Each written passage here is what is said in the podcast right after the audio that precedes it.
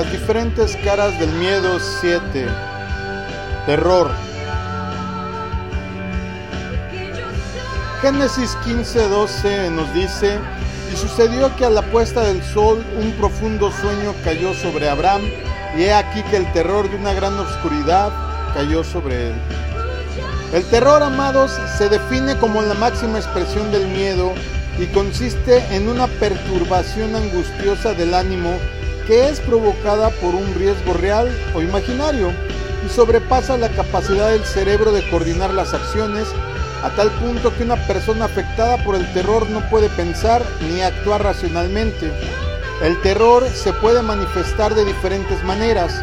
entre las cuales se puede mencionar la sudoración fría, la parálisis total del cuerpo e incluso la muerte por un paro cardíaco.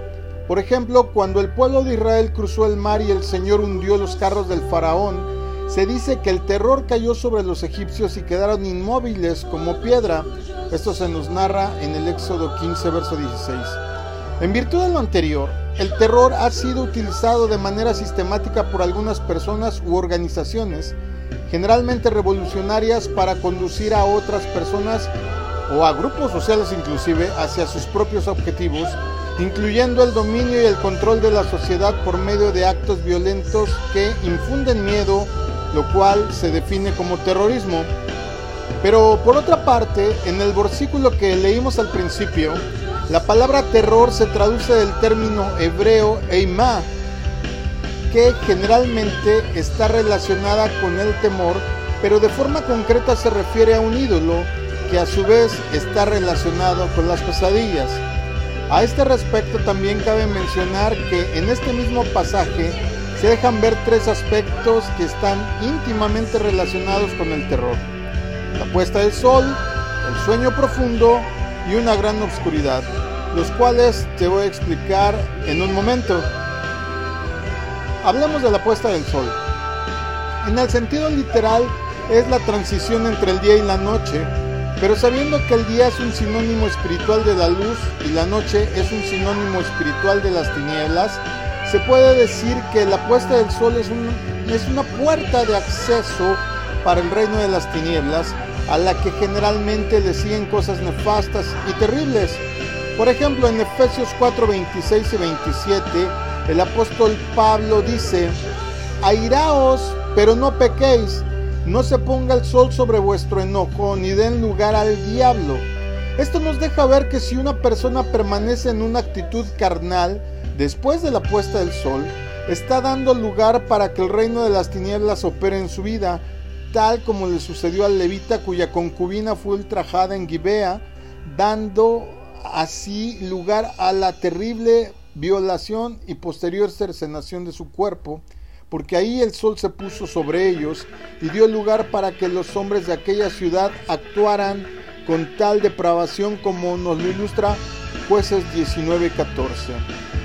El sueño profundo es otro de estos aspectos y según los expertos, el tiempo promedio de un ciclo de sueño puede variar entre 90 y 110 minutos y está conformado por varias etapas que empiezan con el adormecimiento, seguido por un periodo de sueño ligero en el que el cerebro presenta dificultades para registrar contacto con el cuerpo, por lo que manda un impulso para corroborar que su conexión con el cuerpo esté funcionando con normalidad produciendo así el movimiento rápido y violento que conocemos todos como soñar que caemos. Tras un breve tiempo de transición, sigue la etapa conocida como sueño delta, a la que también se le llama sueño profundo, porque está en una etapa en donde es muy difícil de despertar a alguien y se considera que es la que determina una buena o mala calidad del sueño. Tomando en cuenta que es cuando algunos niños mojan la cama o inclusive en este periodo de tiempo del sueño delta o del sueño profundo, eh, hay eh, personas que caminan dormidas o aquí en este tiempo es cuando hay personas que gritan, que ven cosas terribles, es decir, que experimentan terrores nocturnos. El tercer aspecto que es mencionado en este versículo es una gran oscuridad. Y aunque este aspecto parece referirse a la ausencia de luz, debemos de considerar que se traduce del término hebreo chasekak, chasekak, que se utiliza en un sentido figurativo para referirse a la miseria. Asimismo, habiendo explicado con anterioridad que el terror se refiere concretamente a los ídolos, no podemos dejar de mencionar que los ídolos son un punto de contacto con el ambiente espiritual en donde se mueven los demonios, de manera que no solo se constituyen en una fuente de terror, sino también abren una puerta para la miseria. Por ejemplo, la Biblia dice en Proverbios 28-22, el hombre avaro corre tras la riqueza y no sabe que la miseria vendrá sobre él. Pero debemos de recordar que la avaricia es una forma de idolatría como lo ilustra Colosenses 3.5, de manera que en este versículo se puede ver con mucha claridad que la idolatría abre el camino para la miseria.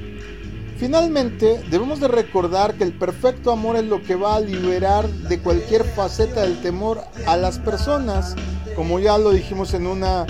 eh, enseñanza pasada, incluyendo el terror y todas las cosas que éste conlleva, pero también es importante considerar que el reconocimiento de una cobertura genuinamente establecida por Dios y la, la sujeción a la misma, es decir, a un pastor, asistir a una iglesia, tener un ministro que te cubra, es otra forma de cómo tu alma será libre del terror. ¿En dónde me baso para decirlo? En el Salmo 91, verso del 1 al 6, en donde se menciona que el, que habita al abrigo del Altísimo, y desde luego se refiere no nada más a habitar bajo la cobertura de Dios, sino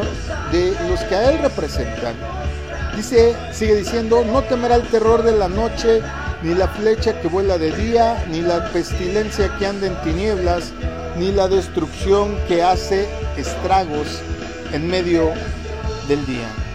De tal manera que pues el terror es una cuestión que es desatada directamente por un movimiento espiritual que opera abriendo puertas directas hacia nuestra vida. Así es que ten mucho cuidado. Que el Señor te bendiga.